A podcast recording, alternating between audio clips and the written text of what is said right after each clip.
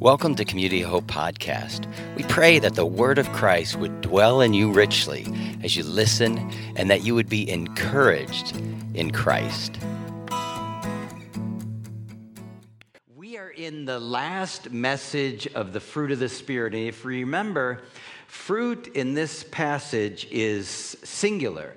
So when the Apostle Paul writes, but the fruit of the Spirit is, fruit is singular. So you don't have like love hanging on the tree and joy hanging on the tree. It's kind of like one piece of fruit that as you spin it, you see love, joy, peace, forbearance, patience, kindness, goodness, faithfulness, gentleness, and self control. And today we're going to talk about faithfulness. Faithfulness. And, I thought about faithfulness when I read an article about a guy named Ben, not his real name, who came to know the Lord through an evangelical website and he lived in Afghanistan in 2014. And then he was so excited about this newfound faith, he went home and told his family, and they beat him up. And they continued to beat him until one time they, they were trying to kill him. He ended up in the hospital. He goes, I don't know how I got there. I just knew I had been beaten so badly, I didn't remember. And he knew his family would ultimately kill him, so he crawled out of bed and ran away. And he went to, is it Kabul or Kabul? Either way.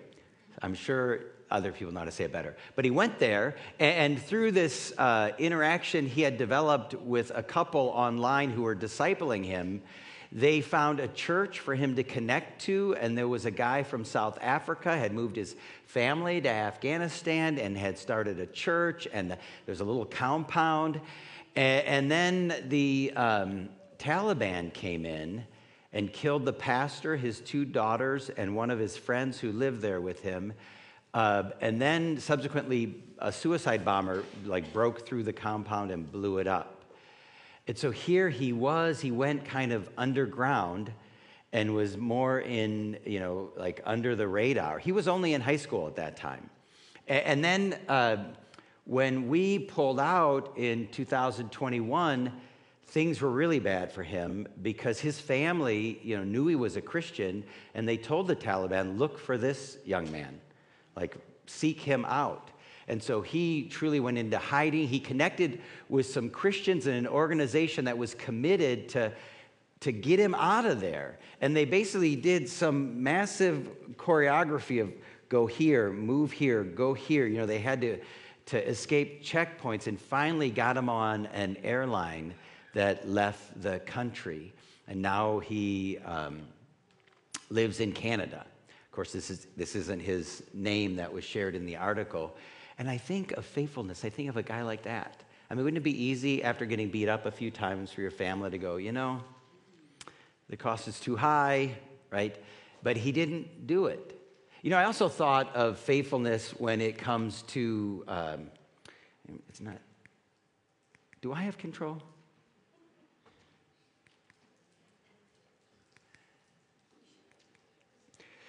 Uh, let's see, help me, Obi Wan. You know, maybe we need a new. Oh, there it is. Uh, the battery might be going in this. Uh, Charles Stanley. Anybody see the news? You know who Charles Stanley is? He started like preaching on the radio. The radio is the thing that old people listen to in the car when they're not streaming with their phone and he started listening to the, uh, being on the radio and on television. And um, Christianity Today did an article, like an obituary on him Charles Stanley, in touch preacher who led with stubborn faith. And I read the article, and Christianity Today does not pull any punches. Yeah, go next slide. No, we, we need you, Tim. Um, I'll do next slide while hopefully Tim is power. Um, next slide. Next slide.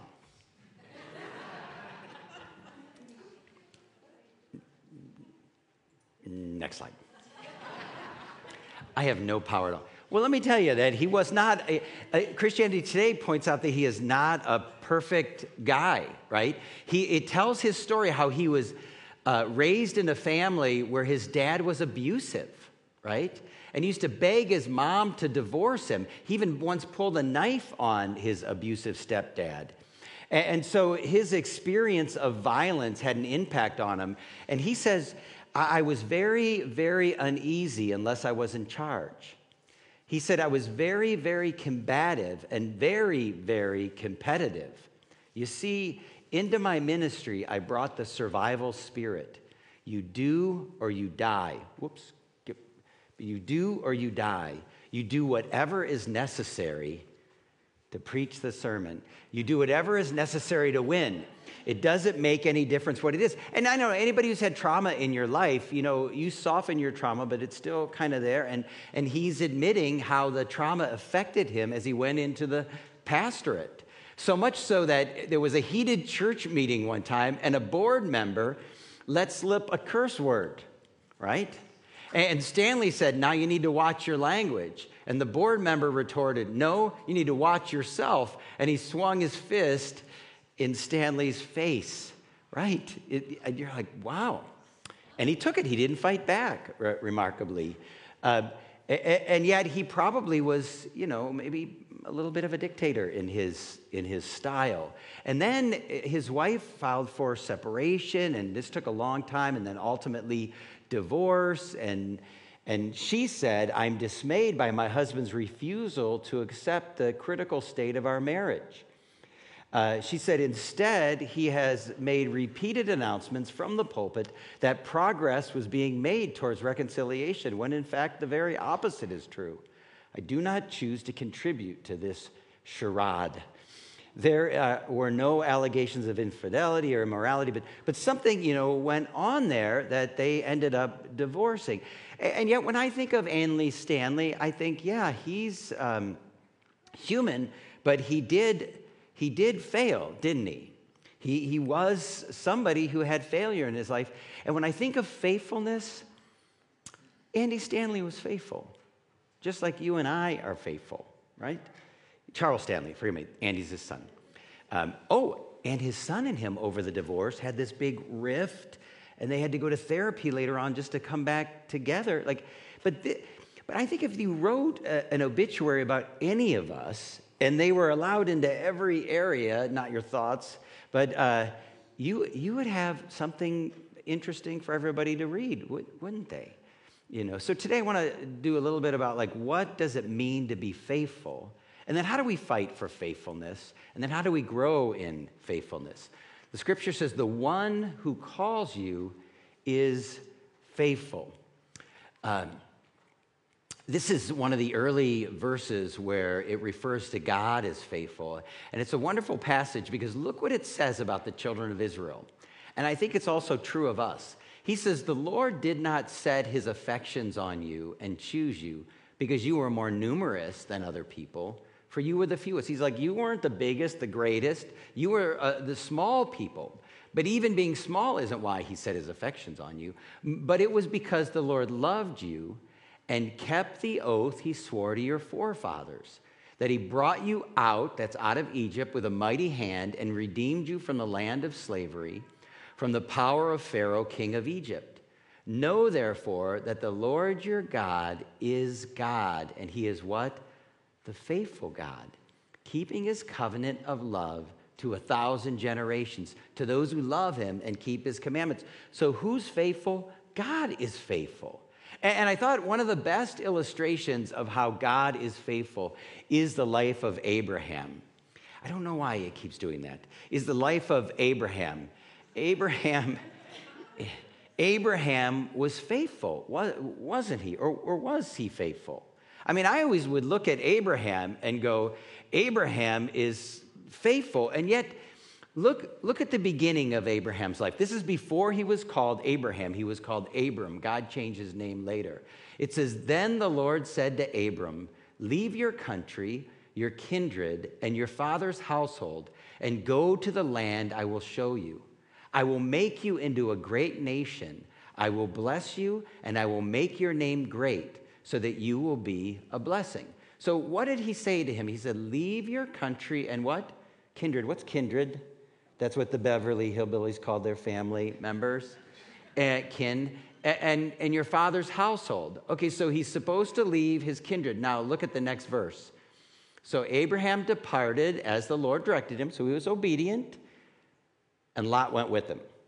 Who's that? Who's Lot? kindred, family.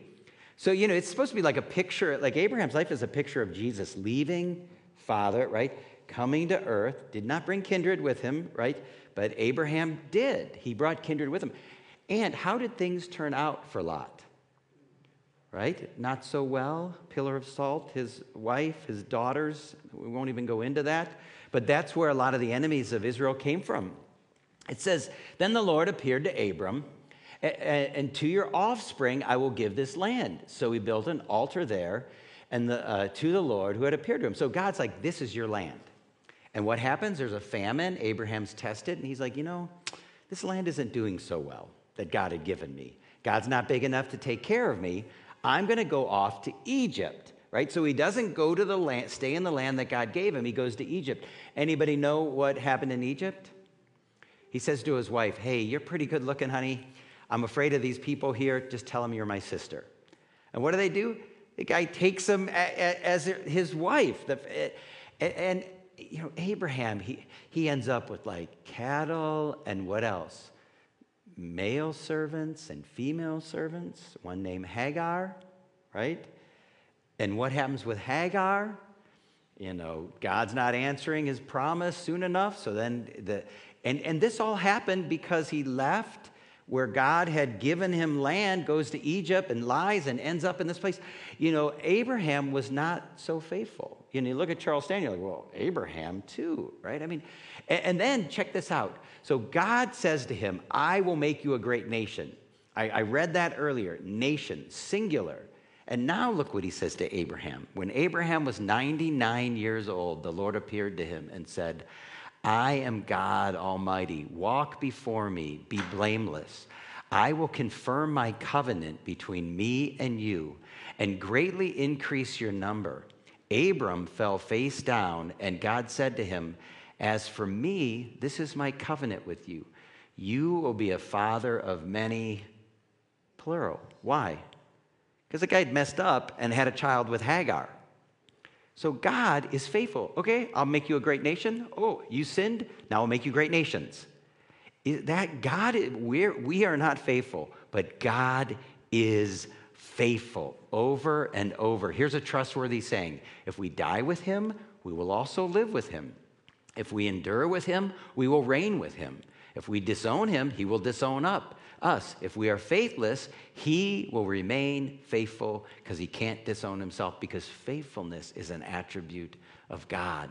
And it's kind of beautiful how when the closer we get to Jesus, the, the, the more we connect to his faithfulness. It's like if we die with him, we also live with him. His faithfulness then flows through us to others. Uh, Tim Keller tells this story, and it's kind of cool. He says, One day a lady came into my church, and I'm talking to her, and, uh, you know, we get on the subject of how you came here or why you were interested in, in coming to the church. And he, she goes, You know, I, I work at this company, and, and she said, I messed up really bad. I mean, I messed up really bad. It cost a lot of money, and I'm pretty sure I was about to lose my job. And she says, I'm in a meeting with my boss, and we're talking about this with his boss and others, and he takes the full blame of it. Now, my boss had a lot of cred. He took a big hit, but they weren't going to let him go for this. They would have let me go for it.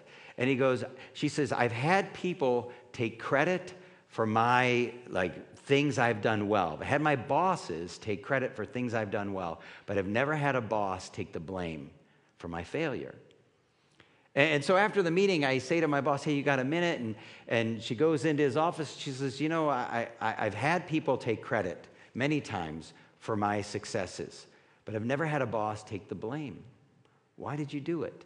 He He's, oh, don't worry, I believe in you, you know, and and uh, I know you're, you know, you'll do well. And and and she, but she kept pushing him, and he goes, well, let me tell you, I believe in a God who took my blame, my sin on the cross, and I can then also do it for others. And she says, where do you go to church? Because I, I, I've never been to church, but I want to go to a church where people are like you. right? I mean, that's the more we get in touch with God, His faithfulness kind of goes through us. Because, you know, when you're looking for somebody to work for you, I don't care if it's a babysitter or if maybe you're somebody who employs others, how important is faithfulness, right? I mean, I was at the bank the other day and I'm waiting in line, and there's a guy telling the tellers this story about a person he's training and, and what's happened and how he trained them, and then the day for them to start their job, and he doesn't show up and, he, and he's texting and, and getting ghosted. You know, they're not responding. And, you know, finally gets a hold of them and he's like, Are you going to come in? And the, the guy was like, Well, yeah. You know, like he, eh, he goes, Workers these days. Like, what's up? You know, how, how important is faithfulness, right? When you're looking for a spouse, how important is faithfulness? When you're looking for volunteers, how important is faithfulness, right? Like, faithfulness is critical in our lives, isn't it? Look what the scriptures say like a broken tooth or a lame foot, so is confidence in an unfaithful person in the time of crisis. Parents, you know this if you've had more than one child. Like, because many times you will have one child that will be like, if you ask them to do something as they get older, like they'll do it. And then maybe another one, like, like this is 85% or maybe even higher percentage of the time. Hey, while we're gone, can you blank. This one is like 35. Which one are you going to ask more to do more, right? You know it. You're going to ask the one that, that's going to be not like a broken foot, right? Not like because because you want the thing done. And that poor child ends up in the other one and they complain, like, how come you never ask such and such? You know why you don't ask them because it doesn't get done half the time, right? And, and the funny thing is, is they've done this study why you should not be loyal at work. I love this. Devoted employees are more likely to be given extra tasks, like devoted kids, right? And ask for unpaid overtime, study finds. You know, it's like if you're an employer and you have this, you know, group of employees and you know, well, when I give tasks to this person, they don't always get done. But Sue or Bill, like they're so faithful and they get it done, so they get more stuff. Now, of course, you should compensate them for it, right? But I mean, this is the way the world works. Faithful people are the ones you can rely on. We want to be faithful people. And I think we have to fight for faithfulness. We have to fight for faithfulness because it doesn't always come easy. And look what Jesus said about faithfulness the one who is faithful with very little is also faithful with much. So it's like faithful with the small things the one who's dishonest with very little is also dishonest with much. If then you have not been faithful with unrighteous wealth, who will entrust you with true riches? Do you see that? Then, the one, then if you have not been faithful with unrighteous wealth, who will entrust you with true riches? This is a principle faithful in the small things, right? And, and that leads to the bigger things. And so I was just, I mean, I could talk about faithfulness in so many different areas of life, right? Financial, faithfulness, faithfulness with your kids or whatever. But I just want to focus on two little areas of faithfulness in, in the practical planes of everyday living. And the first one is, and, and small things faithfulness, like small ways that we are faithful. And I thought of marriage. So here's Marianne and Neil. Marianne and Neil are watching. Hi, Marianne and Neil. You guys together say hi, Marianne and Neil. Hi, Marianne and Neil. They are going to hate me for that. And so, um, 60 years of marriage. And, and how do you get there? You know, I think it's the small things, right? I think it's the small things. You know, the scriptures say, do nothing out of selfish ambition or, oh, I better not quote what's in my head, or vain conceit, or this says empty pride. But in humility, consider one another or consider others more important than yourself. Each of you should look not only to your own interests, but also to the interest of others. Yeah. And I think this is how uh, good relationships work. So I was. Uh, reading something, and it talked about how we should be people who turn towards our spouse and not away. And if anybody knows me, I, have said it before, I am somebody, my anger style is passive aggressive. And I'm not really big on confrontation. I do it because I have to, but I don't like it at all. And so my wife would know that when confrontation would happen in marriage, I would, I would be a talk to the hand guy, you know, like I hear you as I'm kind of like, right? And it may, maybe I wouldn't put my hand out always, but, but that's the attitude, right? And, and uh, years ago, I, I had this thought, you know, I need to turn into the thing I don't want to do. Do the thing that feels unnatural, right? Enter the tunnel of turmoil. So I remember turning and stepping into Gretchen and looking her in the eyes. I touched her shoulder and she, she, she was shocked, right? Because you, you know what happens when you're a talk to the hand guy? Do you know how the person feels who's trying to communicate something to you? Unheard. And you know what happens when they don't feel heard? They repeat themselves right? over and over and over again. And you're like, why do you keep repeating? I heard it the first time. Because they don't know that you heard it. But when you turn and, and face and look them in the eyes and listen, there's no repetition. like, like, oh my goodness, you know, like, yeah, turn towards instead of away. I was doing some uh, premarital counseling, and a couple comes in and they go, they tell me a story after I shared this with them, and they go, it worked. It worked. Like, yes, right? Now, it's not just in that, uh, like in confrontation things. Um, John Gottman, who's like one of the marriage gurus, he's a sociologist who studied marriage, he says it's in the little things. L- look at this. He goes, as part of his research, Dr. John Got- Gottman conducted a study of newlyweds.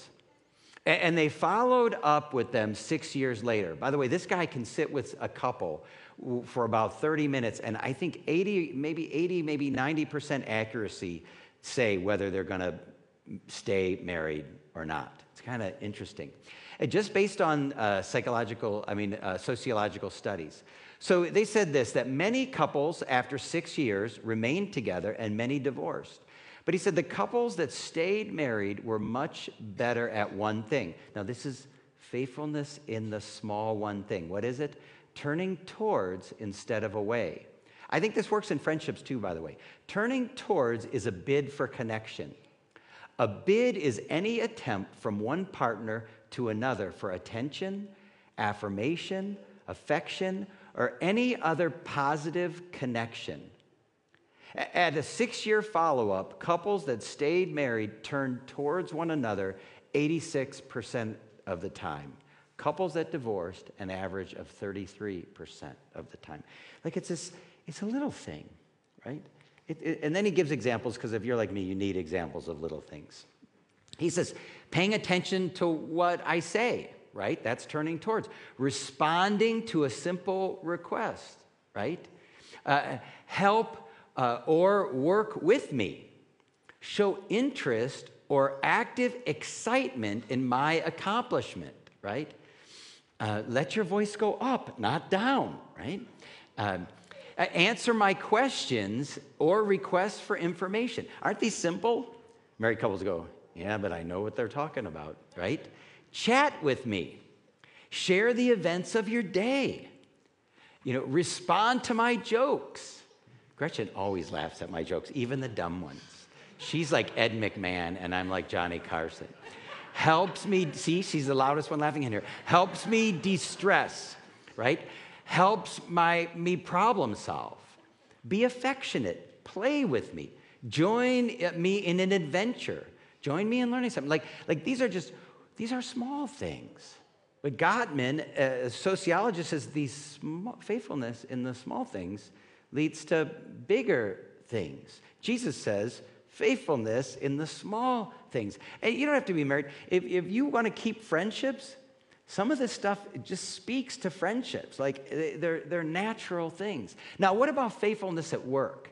It's interesting, you know, with the pandemic, you had like all these people move out of the job market, and, and now you're relying on other people. And I don't know about you, but like carry out orders going wrong all the time, places closing, they can't find employees. And then why is it so difficult to find committed, hardworking young employees and interns anymore? Does the young generation shy away from working hard? Or, or here's an article, it was actually a good read How I Hire Six Ways I Find and Hire Hardworking Millennials, you know. and, and I think that it's harder to find people who are hardworking. And I always say the three C's of a good hire are character, competency, and chemistry, right? Character, competency, and chemistry. Because faithfulness is part of character, right? You want somebody who's honest, you want somebody who's gonna work hard. Competency is they can do the job. Like, if I left here, I would not become a car mechanic, right? I used to try to work on my cars and it just did not go well right? I am not competent at that. Now, you can train some competency, but maybe not me on car mechanics, right? Like character, but they have to be competent. And then chemistry, because you can have somebody who's a hard worker and competent, but they like bring the whole, like, like the mood, they're human sandpaper, they're hard to work with. If you don't have a good chemistry, it's not going to work. Those are the three C's. And, and part of that is faithfulness. Now, the scriptures say in Colossians, whatever you do, work at it with all your heart. See, I think Christians, faithful in the small things, is do you bring your best, right? Do you give it your all? Is it all your heart? Are you just mailing it in? Do you know that you're bright enough that you can just do this amount of work to get by, right? And just make it harder for everybody else or slough it off to somebody else to do. Like, do you come at it? You know, I like that they gave Mother Teresa, be faithful in the small things. She would go, no, no, that came from Jesus, guys. You know, put his name there, right? Be faithful in the small things. That's a small thing. Bring your best, right? And then, who are you working for? The Lord. What should your attitude be? Right? If you come into work and you're Debbie Downer, right, or Dougie Downer, right, like you just bring the whole thing down. But you know, no, Lord, my boss might not be the best. This might be difficult work conditions or whatever. I'm not appreciated here, but Lord, I'm working for you. And if Joseph could be in a prison, right, and he could work for you, if, Paul could be imprisoned and say, rejoice, always like, like I can have a good attitude here in this place working for you, faithful in the small things. And then God entrusts you with uh, bigger things. The last area of faithfulness is I just, I think, faith, I think our culture right now goes against faithfulness. I've seen people who have made committed or commitments to a spouse or whatever, and, and then our culture says, no, no, no, no, no. If you're not happy, right?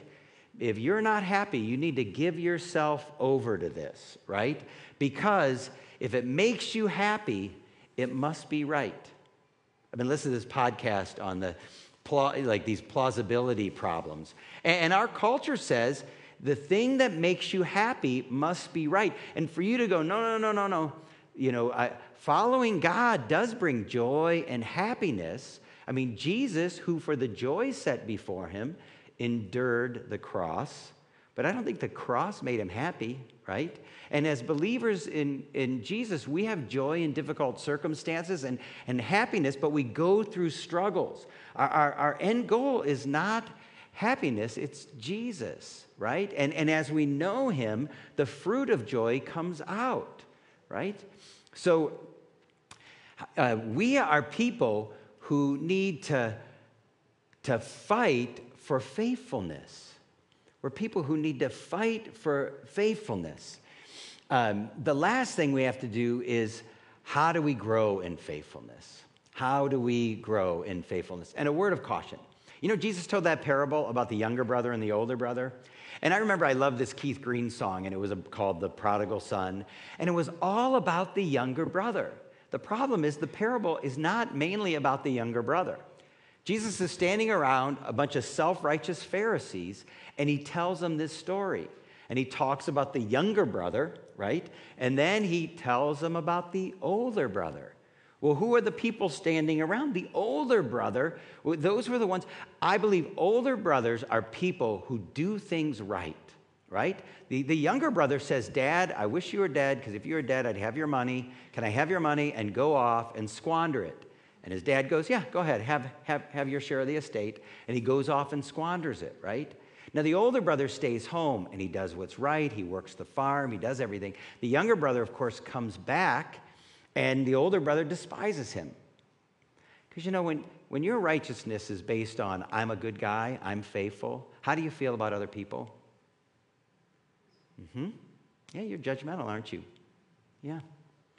The parable ends with the older brother not, you know, we don't know if he comes into the party, right? Because, because I believe that faithful people are people who look at themselves and they hold up the truth of God's law and they go, I don't live perfectly.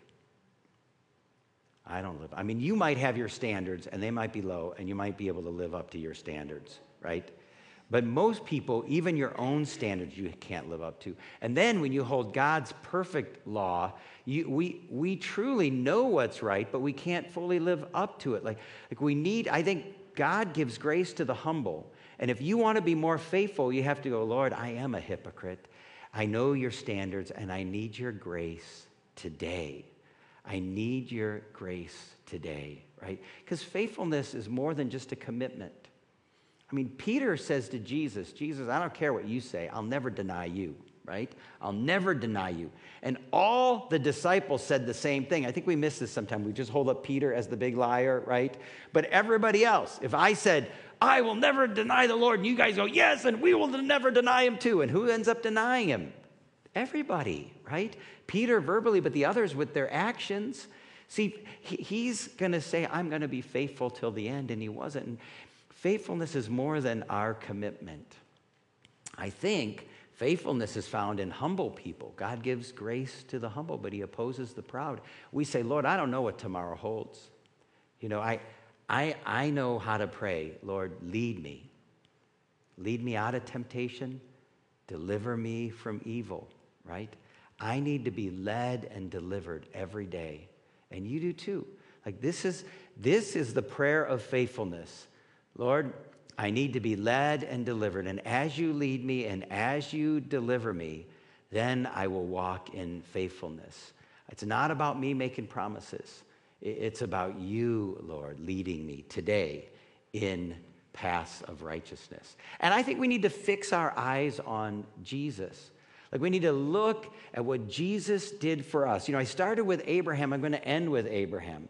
So God says to Abraham, I'm going to make a covenant with you right? Just the same kind of thing when Jesus goes, It's a new covenant in my blood. It's the same word for circumcision, right? The same word. And so he tells Abraham to make this covenant. Now, back in the day, I think it was called like a suzerain covenant, right? You know, it's a, it's a suzerain covenant. And, and a, a king that had power would make a covenant with a king that didn't have as much power.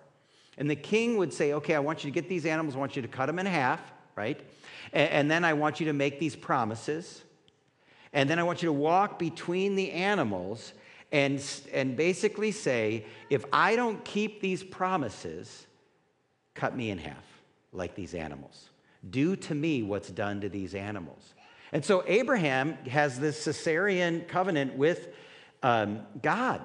God tells him the terms, God has the animals, there's lots of blood, but then God causes Abraham to fall asleep. And God takes this fiery pot representing himself and he moves between the animals. It's like God is saying, if I break the covenant, may it be done to me. But if you break this covenant, may the curse be upon me and not upon you. Fix your eyes on Jesus because on the cross, he was torn apart for us. Like he was faithful to be torn apart for us, the unfaithful. And the more the unfaithful look at his faithfulness, I believe we connect more fully and his faithfulness flows through us. Will you pray with me? Lord, thank you that you took our punishment, the unfaithful ones. You were the faithful. And Father, I pray that, that you would use us, that you would, would shape us into your image, we do pray to be led and delivered. We know that we are people who need to be led and delivered by you, the shepherd, and birth within us love and joy and peace and patience and goodness and kindness and gentleness and faithfulness and self control. That we could represent you, Lord, by your Spirit here on this earth. And we'll say thank you. Amen. Thanks for listening. For more information about Community of Hope, go to www.cohchurch.com. God bless you today.